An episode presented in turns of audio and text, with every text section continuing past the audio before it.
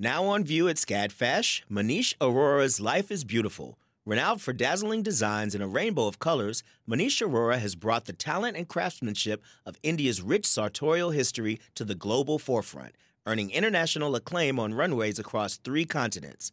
Designing in India since the 1990s, Arora's glittering garments celebrate extravagant expressions of self through varied materials, techniques, and silhouettes in a triumphant union of Western and Eastern aesthetics adapted to today's multicultural society with a touch of humor. Find out more at scadfash.org.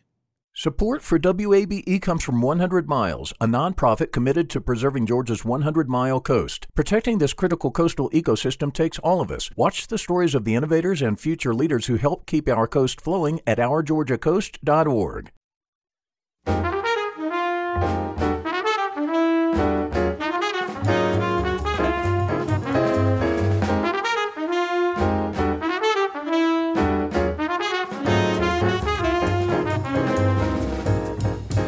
From WABE in Atlanta, this is City Lights.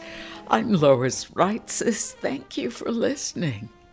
Today is former President Jimmy Carter's 97th birthday. He has spent his life working to secure peace, reduce poverty, fight disease, and protect the environment, no matter the political cost. Last year, a documentary was released exploring a lesser known aspect of President Carter his intense love of music. Jimmy Carter, rock and roll president, chronicles the profound impact musicians such as Bob Dylan, Gregg Allman, and Willie Nelson had on President Carter. When the film was released last year, I spoke with director Mary Wharton and producer Chris Farrell. And to celebrate President Carter's birthday on City Lights, we'll listen back to that interview later this hour. First, when the Decatur Book Festival returns this weekend, the authors Kimberly Jones and Gilly Segal will talk about their new young adult book, Why We Fly. The story is about two teenage girls, one black, one white, whose friendship is tested by an act of rebellion against systemic racism. The co authors join us now via Zoom. Kimberly Jones and Gilly Segal, welcome back to City Lights. Thank you so much. We're so excited to be back. Yes, we are on with the voice of a generation. oh, Kimberly, thank you. We last spoke in 2019 ahead of your book, I'm Not Dying with You Tonight, which was inspired by the unrest in Baltimore after the shooting of Freddie Gray in 2015, though your novel was set in Atlanta. That book became a New York Times bestseller, popular among adults as well as teens. How does Why We Fly continue your work together? So, Why We Fly is another story inspired by real life events. This book inspired by the Kennesaw State cheerleading team that a number of years ago, inspired by Colin Kaepernick themselves, took a knee during the national anthem at uh, a college football game and subsequently was removed from the field. They were prohibited from returning to the field during the season. A number of them lost their scholarships. There has been ongoing litigation to this day related to that action that they took. And as we do with many other things, we process by writing and we wanted to tell a story and think through why and how what kind of courage those teens had to speak up and stand up for something that they believed in understanding that there might be consequences that the community might not be supportive of their actions. So i think thematically it's related. It's also set in atlanta this time suburban atlanta.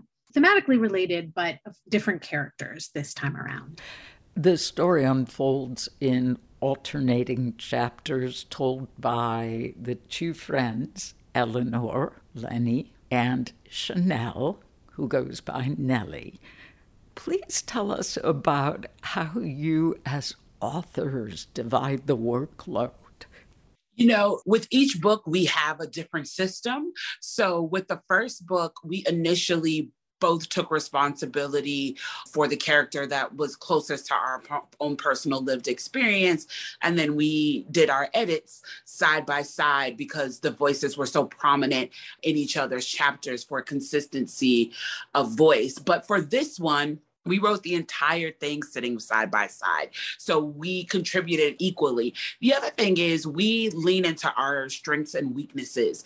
Gilly is way better at far more skilled, educated, and learned in terms of the structure of a book, in terms of her beautiful interiority into what the characters are thinking and feeling and her description as to like what the room looks like giving you the feeling of, of where we are and what it looks like and the texture of everything. Because i come from a screenwriting background my strong suit is a dialogue and pacing making sure that we are not lingering in a space for too long and making sure that the characters sound like real people and not 15 year olds sounding like 40 euros, even though they're like in a high pressure situation. So, because we know that about each other, we kind of let the other person take the lead on their strengths and where we're weaker at, where like we concede to the other person's ideas. When you spoke about from your own life's experiences, I should add for listeners who may not know that Kimberly, you are black, and Gilly, you are white. So your characters, you write from the perspective of those characters from your own experience. That's correct. But definitely none of our work is memoir in any way. oh, uh, yeah. But you know, we we draw on our our cultural lived experiences to give viewpoint. And the reason I say that is because people always ask us, "Are you Lena or are you are you?" More jokingly say we keep writing each other. Like my characters are more like Gilly, and her characters are more like me. So we think that's funny. Oh, that is funny and certainly shows affinity for one another. mm-hmm. Will you describe Eleanor and Chanel, or shall I call them by their nicknames? I think I think of them as Lenny and Nellie because we they, you have to earn a nickname for Kim and I. So by now we've lived with this book long enough that they've earned their nicknames from us. Okay. Would you describe Lenny and Nellie? Sure. So Lenny and Nellie are both seniors in high school when the book begins. At the beginning of the book, Lenny, who is white and Jewish, I also want to add that in because Lenny's Jewish identity is an important part of her journey in this book, starts out recovering from two consecutive concussions, which have jeopardized her cheer career. They are serious cheer athletes and hoping that this is the year that they finally take their team to nationals. And Lenny is also falling for the quarterback of the football team uh, and is a little, I think, starstruck by him. And the very start of the book, Kim, do you want to talk about Nellie for a minute? Yeah, she has, she's the kid that we all knew in high school that had a plan, which is why I laugh and say, like, I write Gilly, I don't write myself because I wasn't that kid, but Gilly was. Um, she does not want to deter from the plan and is very ambitious and is acutely aware that the level of ambition that she has in terms of what she wants to do with her career and what type of education she wants to get requires a certain level of strategy as well as consistency. Um, and so she is not interested in life you know, doing anything to disrupt that, but life just continues to do that. Yeah, I mean, Nellie is still in high school, but she's already got her graduate schools chosen. She will settle for an MBA at no less than the Wharton School of Business or Harvard. Mm-hmm. Yeah, I mean, she's that kid who's sure that life starts in the next, right? The next place I go, life starts for her in college. And in doing so, she's missing out a little bit, I think, on her on her teen years and her high school experience. But I certainly identify with that a fair a fair amount. I was a lot like Nellie. Well, Nellie's family is very well to do. They live in a beautiful home. Her parents are involved with high status community activities. Lenny is from a more modest home, at least that was my impression. And her parents are very supportive, but she is not the outstanding student that Nellie is. And you mentioned the serious concussions she mm-hmm. suffered yes. from falls during practice. You, too, seem to have a lot of expertise in cheerleading. What did you?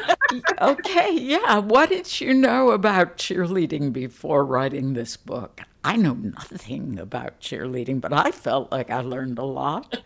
We knew a lot less about cheerleading when we first started writing. I, I was a cheerleader in middle school, and oddly, not for my school team because I like tried out for my school team the first day and the coach seemed too harsh. And I was like, no thanks. And so I was on the cheerleading team.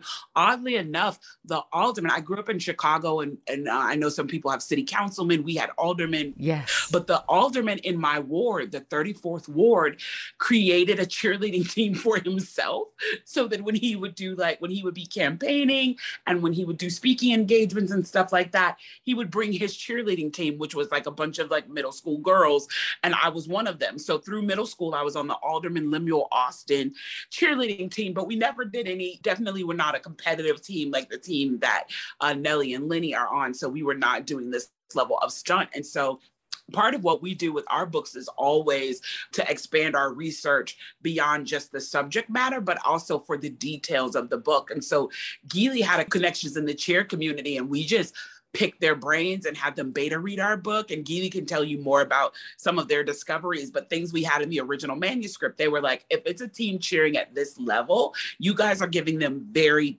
basic tools. You're going to have to get more complex. Ah, there is teenage romance in this story. Would you tell us about the guy named Samuel, whose nickname is Three? oh, three. Yeah. So three is the star quarterback and a truly extraordinary athlete. You know, one of the kids that people start talking about very early in their high school or even middle school careers as, you know, a future NFLer, a future Hall of Famer. And he is also a senior in high school. He's also a kid with a plan and a lot of family expectations on him. His family has really is really counting on him to make it for a variety of reasons. And he and Lenny kind of fall for each other. They're both recovering from injuries at the beginning of the book and they bond based on that and he's a little too smooth for his own good i think um, certainly for lenny's own good in this book but he's also struggling with the weight of expectations and navigating a really difficult situation for himself. Some of the early readers have sort of commented on on three not being a great boyfriend which i'm not sure he is but he's also a teenager in his own right. And I'm not sure he has the tools to handle the situation anymore maturely than he does. Well, his father is very strict and constantly reminding him of a career in the NFL. Uh, the father seems harsh, and the kid is very respectful of it. Yeah, I think three has just decided that what he's great at is playing and that the mechanics of it and the next steps of it and the career path of it since his dad is so invested in it he's like i'll just let him have that and trust him. But I think he also feels the pressure of this has been what his dad has done for every one of his children. And it, they all kind of like flamed out, his two older brothers. And so three knows that he's kind of his dad's last hope and that his family has put in an extreme amount of economic investment into this NFL dream. And three has come the closest out of the siblings. And so three is kind of like the light at the end of the tunnel for this family. And so he feels the pressure to maintain that and allow himself to be used in that way. Hmm authors Kimberly Jones and Gilly Segal. We'll return to more of our conversation about their new book, Why We Fly, in just a moment. You're tuned to WABE Atlanta.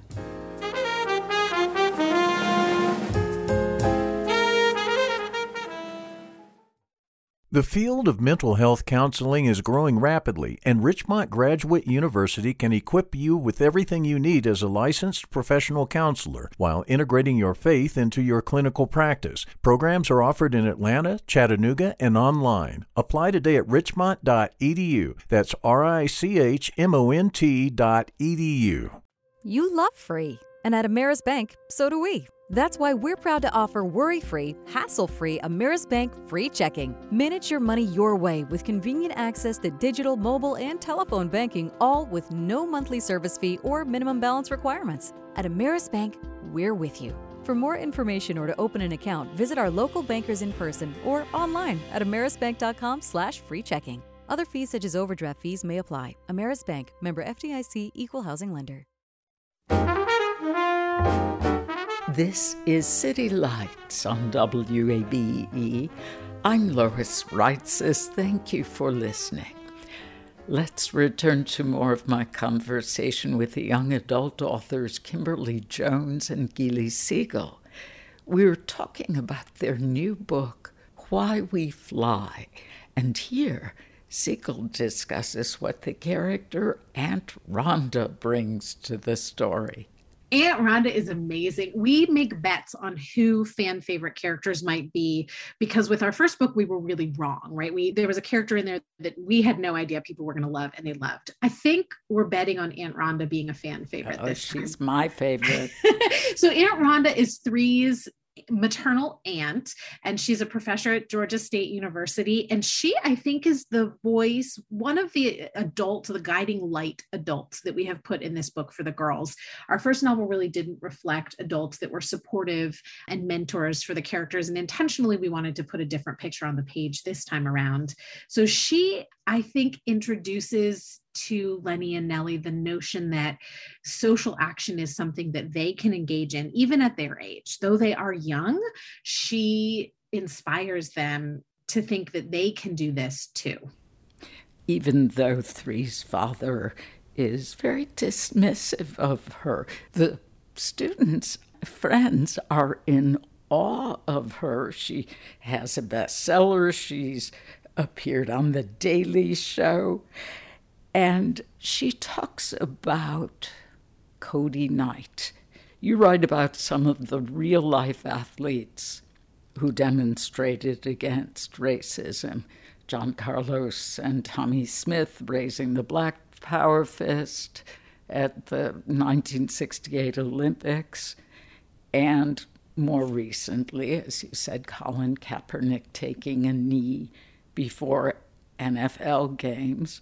Colin Kaepernick becomes Cody Knight in this book, but I see you kept the initials. Mm-hmm. so I wasn't overthinking that. I know, not you were not. you're not. And the beauty of it is because it's fiction, we get to write a version for him that unfortunately he didn't get to live, which is that he maintains his job in the NFL in our in our version of the story. But I think without question, people are going to know instantly like Cody Knight is Colin Kaepernick.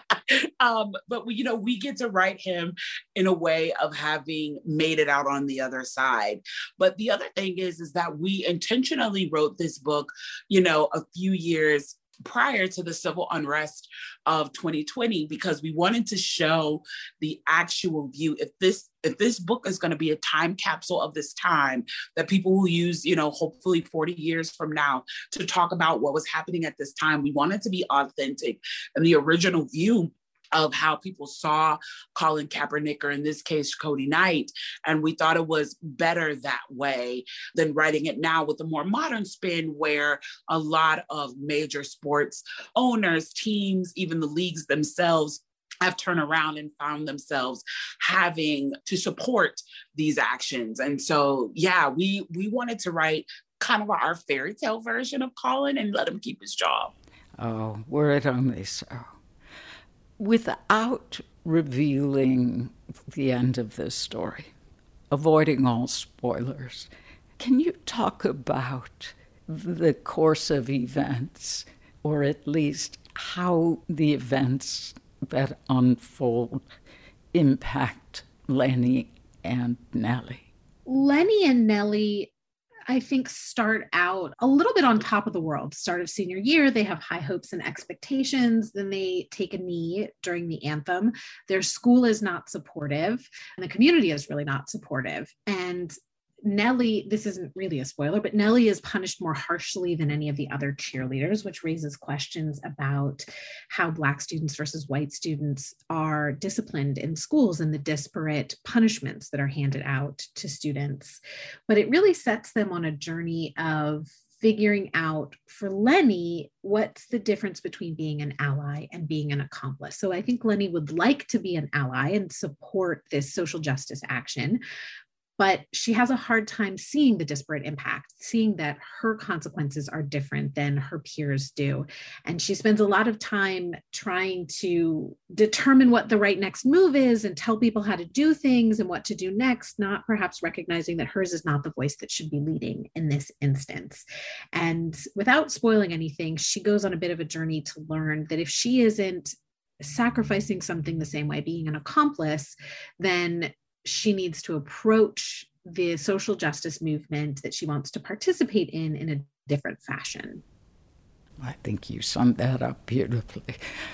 In addition to the social justice issues and a closer look at teenage ambition, I had the feeling you were also looking at sports in general and football in particular with the fact that Lenny is recovering from serious concussions. Was that important for you in learning more about cheerleading? It was very important for us. And one of the things that we discovered is that there are actually more insurance claims on concussions for cheerleaders than football um, which is a conversation that no one is having. But this book overall is our ode to athlete activists. You know, we honor people like Billie Jean King and LeBron James and Colin Kaepernick, Megan Rapinoe, and, and so many that came before them. Um, we discovered that there was a team of cheerleaders who were involved in protests like this in the 1970s. We dug deeper into Jesse Owens and the Black and Jewish coalition of athletes around the Olympics in the 1930s, which was perfect for this book as we have, you know, an African American girl and a Jewish American girl as the protagonists. And so we kind of went down this rabbit hole that there is this line, this long history of athletes stepping up and being the first and taking the biggest hits for having these conversations. And so part of what we wanted to unpack with Lenny was this this notion that despite the fact that they are suffering consistently extreme physical trauma to their bodies that leads to emotional trauma and you know leads them into systems of you know neurodivergency they still are standing up speaking up and fighting for other people which is a beautiful thing about athlete activists. You were inspired by Colin Kaepernick's taking the knee in 2016. Am I correct? Is that when you decided that your next book would be about athletes and activism? I think that was right around the right time frame, yes. How did last summer's reckoning with racial injustice and the tragedies that occurred, how did that reckoning affect you and the way this story ends? That's a beautiful question. And, and we grappled with that very hard last summer. We were, we had completed writing the book already, and we were in the editing process with our editor when the national conversation began to change. I don't want to say it changed because I don't believe that conversation is complete yet. But it was the first time that we saw the professional leagues begin to speak in a different way about social justice, demands for social justice by their athletes. We did see the NFL make more positive statements. We did see, you know, the NBA and the WNBA shut down in the middle of their playoffs to reckon with what was happening in the country. and we had to stop and think are we going to try to write that reaction into the book ultimately we did not because when we we did a lot of research as kim mentioned about the history of athletes and activism in this country dating back 100 years and one moment in particular really struck us and that's tommie smith and john carlos and peter norman who's the third man on the podium in the 1968 olympics in mexico city. I think through the lens of history we remember that moment as a triumphant moment as a powerful moment as a grand statement. But at the time john carlos and tommie smith were stripped of their medals. They were sent home in disgrace. Peter Norman was treated like a pariah in Australia, even though he was he set an Australian record. As late as 2000, he was not invited to come to the opening ceremonies. Mm-hmm. And what we really wanted to showcase was although through the lens of history we might view these things positively, in the moment, the athletes suffer real consequences, career ending consequences in the case of Kaepernick and others. And we wanted to honor that because you have to grapple with how it happened at the time, not only when it's changing, but also when it is at its most difficult honestly, it was really for me just a continuation of the conversation because although there was a global reckoning that happened, this was not a new conversation for people in the African American community. This was just like a, oh, now you guys see it kind of thing for us because one of the other greatest influence of this book is the Kennesaw cheerleaders. And the Kennesaw cheerleaders were young women who took a knee in solidarity with Colin Kaepernick several years ago. And I had the privilege um, in 2017 to march with them and meet them and have a conversation with them around the time when we started to think about writing this book and, and what this concept could look like on the page.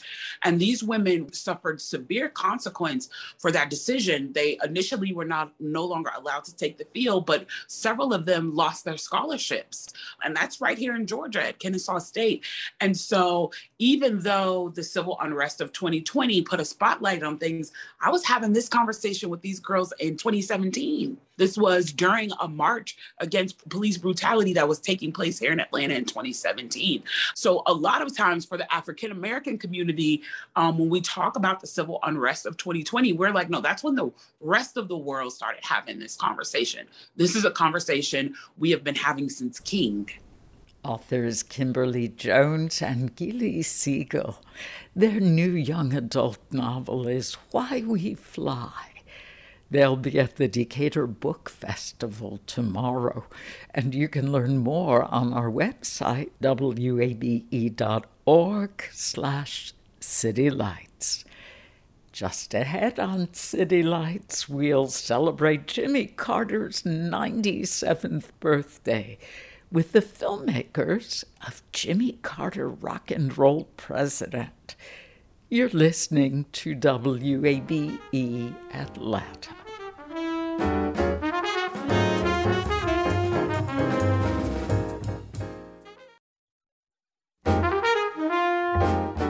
This is City Lights on WABE. I'm Lois Reitzes. Thank you for listening. Today is former President Jimmy Carter's 97th birthday. He has spent his life working to secure peace, reduce poverty, fight disease, and protect the environment, no matter the political cost. Last year, a documentary was released exploring a lesser known aspect of President Carter his intense love of music. Jimmy Carter, rock and roll president, chronicles the profound impact musicians such as Bob Dylan, Gregg Allman, and Willie Nelson had on President Carter. When the film was released last year, I spoke with director Mary Wharton and producer Chris Farrell. And to celebrate President Carter's birthday on City Lights, we'll listen back to that interview now. Chris Farrell starts our conversation by explaining why he and Mary Wharton wanted to make this documentary. Mary and I, who have been friends for you know 20 years, had been talking about working on projects together. And then I came along a uh, an Allman Brothers idea uh, and myself and a, and a, few guys were working on that. And as part of that research, uh, I was speaking to a financier in Atlanta, and he said, "You know, you really should come down here and talk to these gentlemen that were in the that served in the Carter White House because they know a ton about Gregg Allman and the Allman Brothers, and the Allman Brothers put put, put Jimmy Carter in the White House." So I was I was fairly intrigued. So I went down to see Peter Conlon and Tom Beard, who had worked in the White House, and they told me these fantastic stories about about the Allman Brothers and, and that relationship and just how close Gregg Allman and, and President Carter were. And so I get up to leave. I was you know, very gracious and you know thankful for their time. And they said, "Well, but do you want to hear about Bob Dylan and Jimmy Carter?" and I said, um, "Well, that's not what I'm here for, but that sounds pretty interesting. Yeah, sure. Tell me about it." And they just regaled me with like these stories that I was, you know, dumbfounded. I just, again, I, I like to think I know a fair amount about music, but I had just never heard those stories.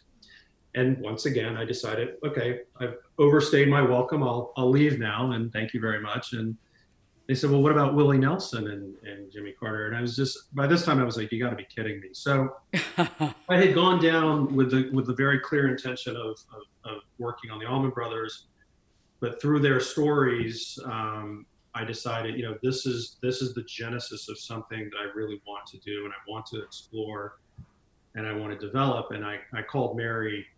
You know, I, and to be honest with you, there's always revisionist history. I can't remember if I called her like the second I got out of the meeting, you know, on the way to the hotel, in the hotel, but but you know, she was she was definitely my first call because again, you know, the respect that I have for her and, and our friendship and wanting to do something. And I thought that this was something that we you know we've been away from the south for a long time but as southerners you know there's a sensibility that the, musical angle but there's also a broader story that we wanted to tell as well.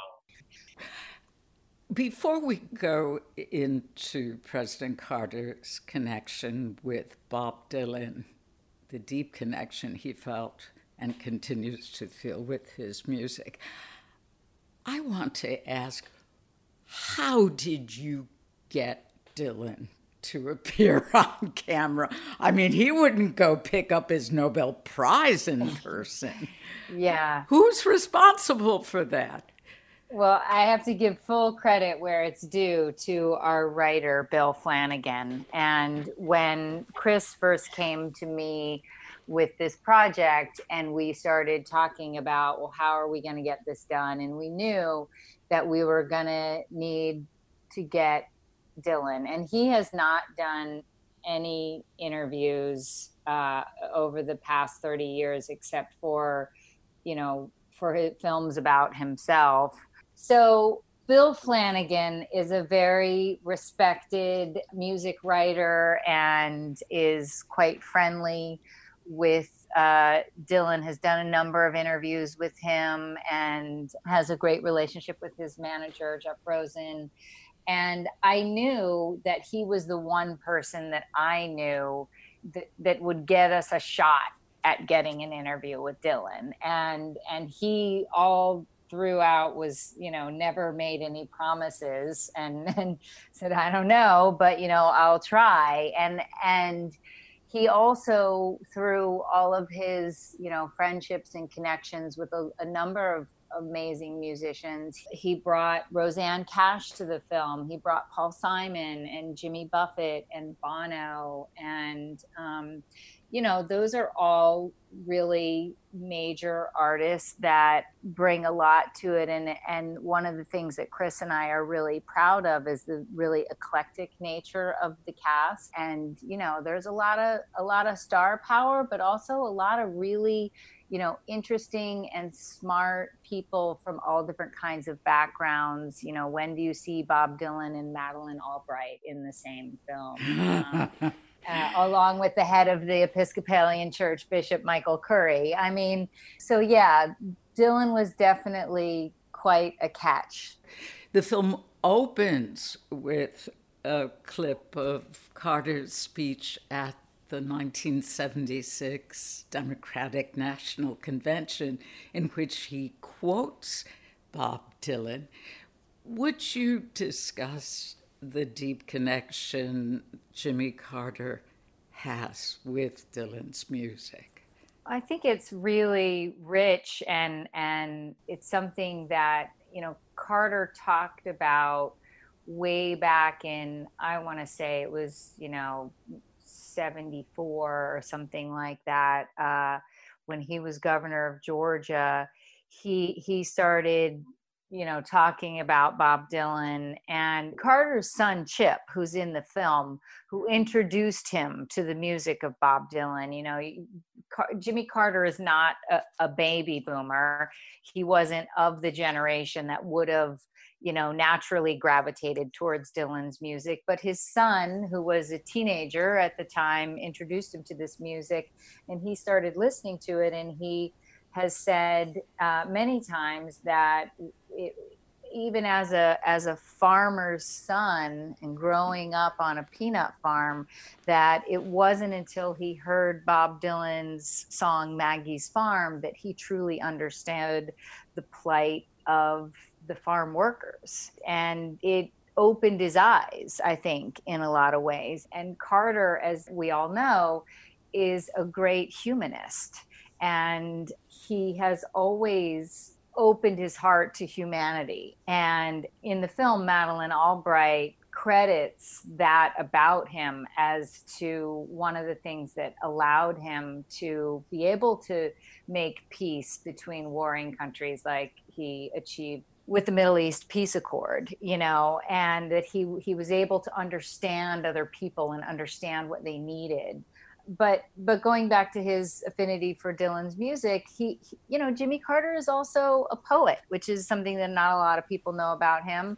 But he's published several volumes of poetry, and I think that he appreciates the poetry of Dylan's lyrics. You know, there are a number of themes that we tried to capture. You know, hope, the power of music, you know, the goodness of this this man. You know, we, we try to make some social commentary but you know, one of the things that we were really trying to to capture as well is to try to understand why, you know, and Dylan is the example that you just gave, but why these musicians, you know, it's not uncommon for us to be fans of musicians or, you know, have, you know, for, for them to have our adulation. But it's pretty rare for musicians to return that adulation, you know, to other to other people and particularly politicians. And they all and they really all do care about him and, and, and hold him in high regard. And you know, through discovery, it's it's just obvious that you know one is because he's such a genuine person, he's so real, um, and I think that that's what drew that you know that's what that connection is. And also, he just he's a real fan. I mean, he truly, truly, you know, some people, and I'm not, you know, I'm not naming names or you know, some people will take on theme songs during their campaigns. All of a sudden, they're the biggest Bruce Springsteen fan, or you know, fill in the blank. But Jimmy Carter, this was a lifelong love of music.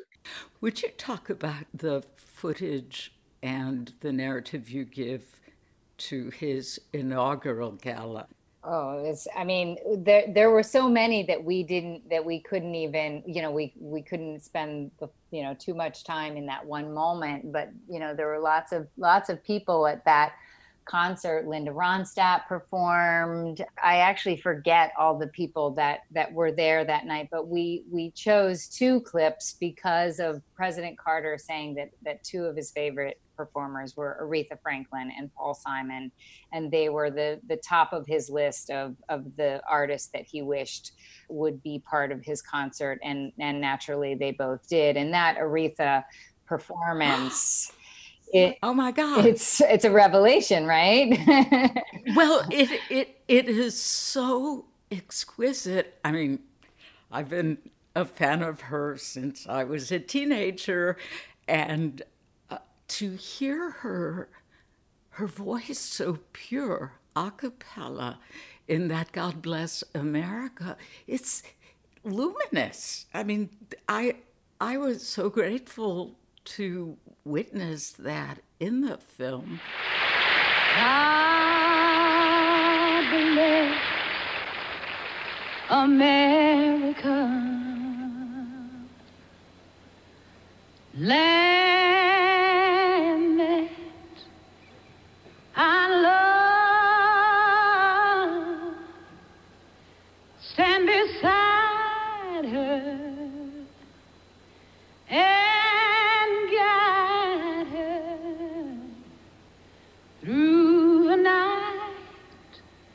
from the light from above. From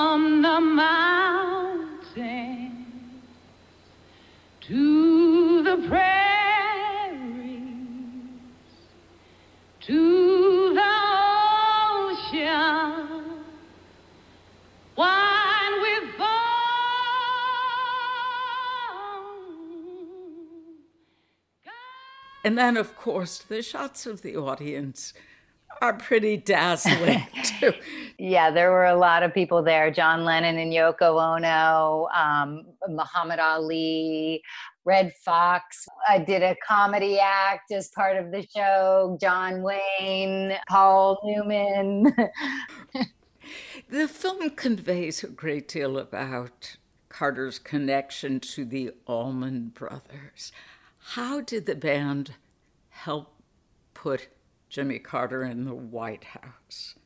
Well, the uh, I mean, as, as the film shows, Phil Walden, who was the manager for the Allman Brothers, had gone to them and said, you know, this is a guy that we, you know I respect and you know think is a good guy, and you know he's he's quote one of us, and I think we should get behind him. And um, you know, to listen to Chuck Leavell and others tell the story, you know, they they it didn't take a lot of convincing. I mean, they really did admire and respect Carter, and, and, it, and there was a mutual respect, you know, uh, amongst them. So they agreed to, you know, lend their sort of voice, if you will, um, and sort of endorsement, which was great. As Jann Wenner talks about, you know, young people, you know, the biggest rock band in the in the country was endorsing Jimmy Carter, and so that was, you know, that that meant a lot. But but more specifically, they were willing to do these concerts and at that time, the way that the uh, campaign finance laws work, you could get the, uh, you know, the Allman Brothers played a concert and had a gate of, I'm just making it up, but $10,000, and they gave that gate or those, uh, you know, that money to the campaign, then the federal government would match. And Carter was way, way, way outspent. He had, you know, no money, not, not only relative to the Republican machine, but even Democratic Party. So the Allman Brothers, again, gave him credibility they also gave him cash, which was you know which was huge. Frank Moore in the film talks about the fact that one of the great things about these concert fundraisers is as opposed to you know other forms of fundraising when you put on a concert the promoters pay you cash that night. You know that that's just the way the music business operates. You don't leave the venue until you have your payment because you've played your show and that's how it works. So the campaign was like this was amazing. We would get these big bags of cash and and we would be able to turn in all the receipts so that we could get the federal matching funds but we could use that money to buy television ads in Pennsylvania the next day you know and it was like it was literally funding the campaign as it went along um, and that was crucial uh, to you know getting the word out because Carter was a was a relatively unknown entity outside the South. But his friendship with Gregg Allman, it endured. He was not fickle when Allman was going through the worst of his drug problems. This is remarkable. Absolutely. And it goes back to what Chris was saying about the sort of affinity that these musicians had for Carter, and it speaks to you know why they were all so willing to come on board and help us out with this movie because they saw that we were had had good intentions with it, but. Carter is a true friend, you know, someone that you can count on to be there for you. And that, you know, I'm sure that famous musicians have people fawning all over them all the time and and have lots of people who want to be their friends, but they don't know who to trust. And Jimmy Carter is somebody that you can trust. And that's very rare in any person, let alone a politician. Mary, Mary, and I've you told this story several times before. I mean, we, I would say that we agreed on 90% of everything in the film, you know, as a team and then there would be times when Mary like felt strongly about something. it's like, okay, Mary, you know, you're right that you, you feel strongly. That that was a story that I felt very strongly about, and Mary was you know very gracious and and in keeping that you know allowing us to keep that in because I, to me, it's it's seminal in terms of it really just is who he is, and whether you put a label on it that you know that's his Christian you know value, whether that's you know he's a humanist, whether it's just that he's a good individual. I, I really do think that that story and the arc of that story you know, sums it all up in terms of who he is as an individual. And Mary rightly pointed out the other day in another interview, you know, not only does he go through all that and risk his political career, but then he wins, and the first guy he has at the White House for dinner is Gregg Allman. I mean, you know, that's just it's just incredible. The interviews you have with famous musicians, the testimonials, there's a wonderful intimacy you achieve. I felt like Rosanne Cash was my friend during that movie. I want her over for dinner tomorrow. Totally. um, but how how did you amass all of that fantastic footage of Jimmy Carter hanging out with the popular musicians during the 70s and 80s? I like to look at it like I'm Nancy Drew. You know, when I was a kid, I wanted to be a private detective, and uh, I was really into like hard boiled noir private detective novels. It's a sort of a treasure hunt where you just dig around in libraries and archives and a lot of times materials from that era are not necessarily labeled properly so you just have to just go look at stuff. It's interesting. This is the first time that I've done a film about somebody of President Carter's kind of stature where literally everything he did in the four years of his presidency was fully documented by photographs or footage. And it would be documented by multiple different people. So you know there's the white house photographers and there's the the naval photographic collection that has all these um, films and there's all of the three different news archives so it was a mountain of material that we had to sort through. And even just like little things, like we have a shot in the film of Diana Ross presenting a giant birthday cake to President Carter. And it's just a little like kind of amazingly cute thing. um, but, you know, when I saw the description of this film and it said, you know, President Carter's birthday, Diana Ross performing, I was like, I, I don't care. I'm paying the money. I need to see that. And there, there's a she. She actually does sing "Happy Birthday, Mr. President" to him in a way that's amazing, and she she goes into like a disco performance of her song Love Hangover, where she changes the lyrics to make them be about Jimmy Carter.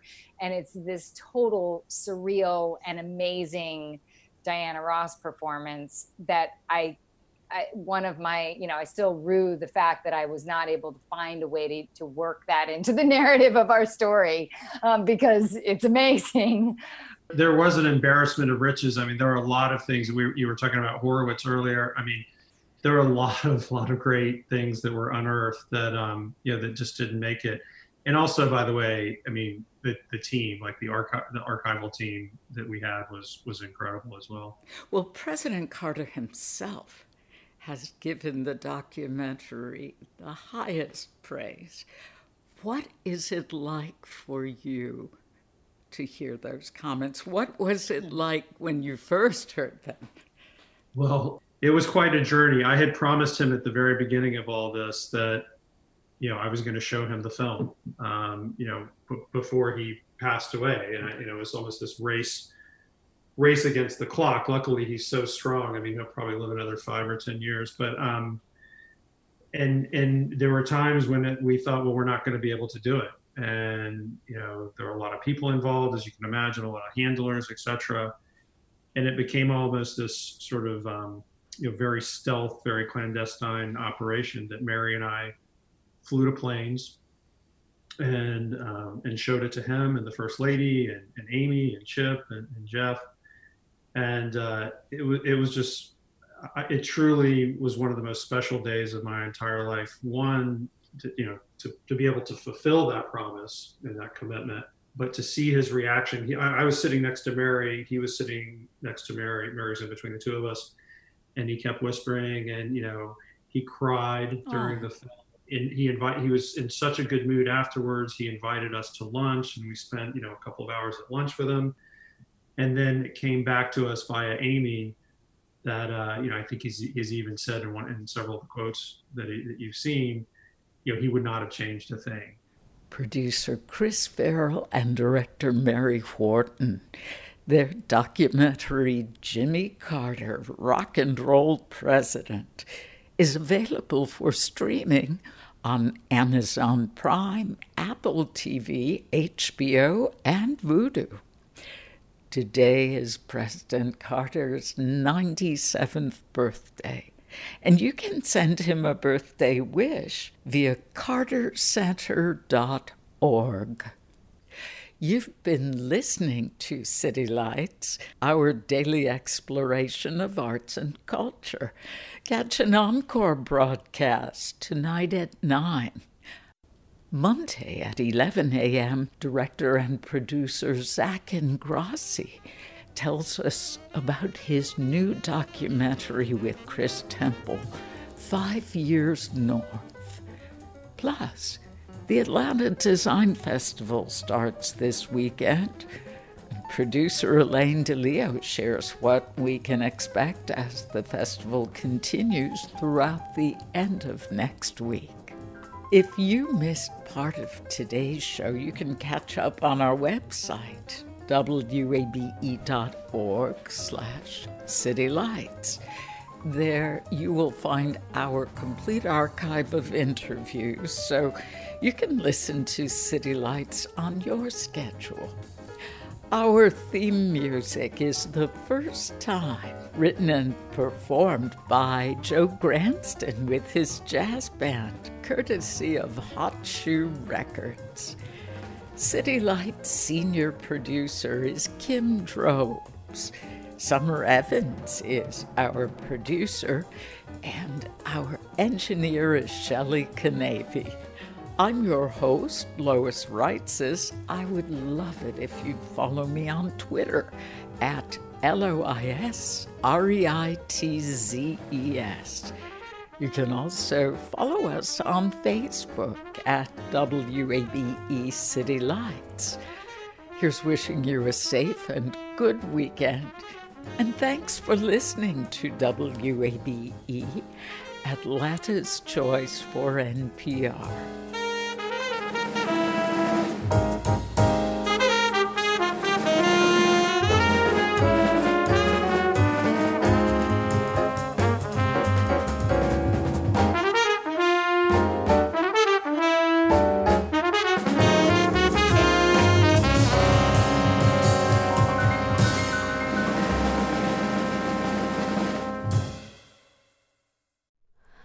Hi, it's Terry Gross, the host of Fresh Air.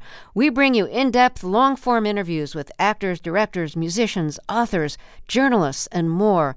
Listen to our Peabody Award winning Fresh Air podcast from WHYY and NPR. Have you donated to WABE yet? I know you've heard us talking about why it's important, but it doesn't have to be this big decision. You can give at whatever amount fits your budget. It can be a spur of the moment thing you already get so much out of public radio, so just go for it. Visit wabe.org/donate and become a member right now. And thank you.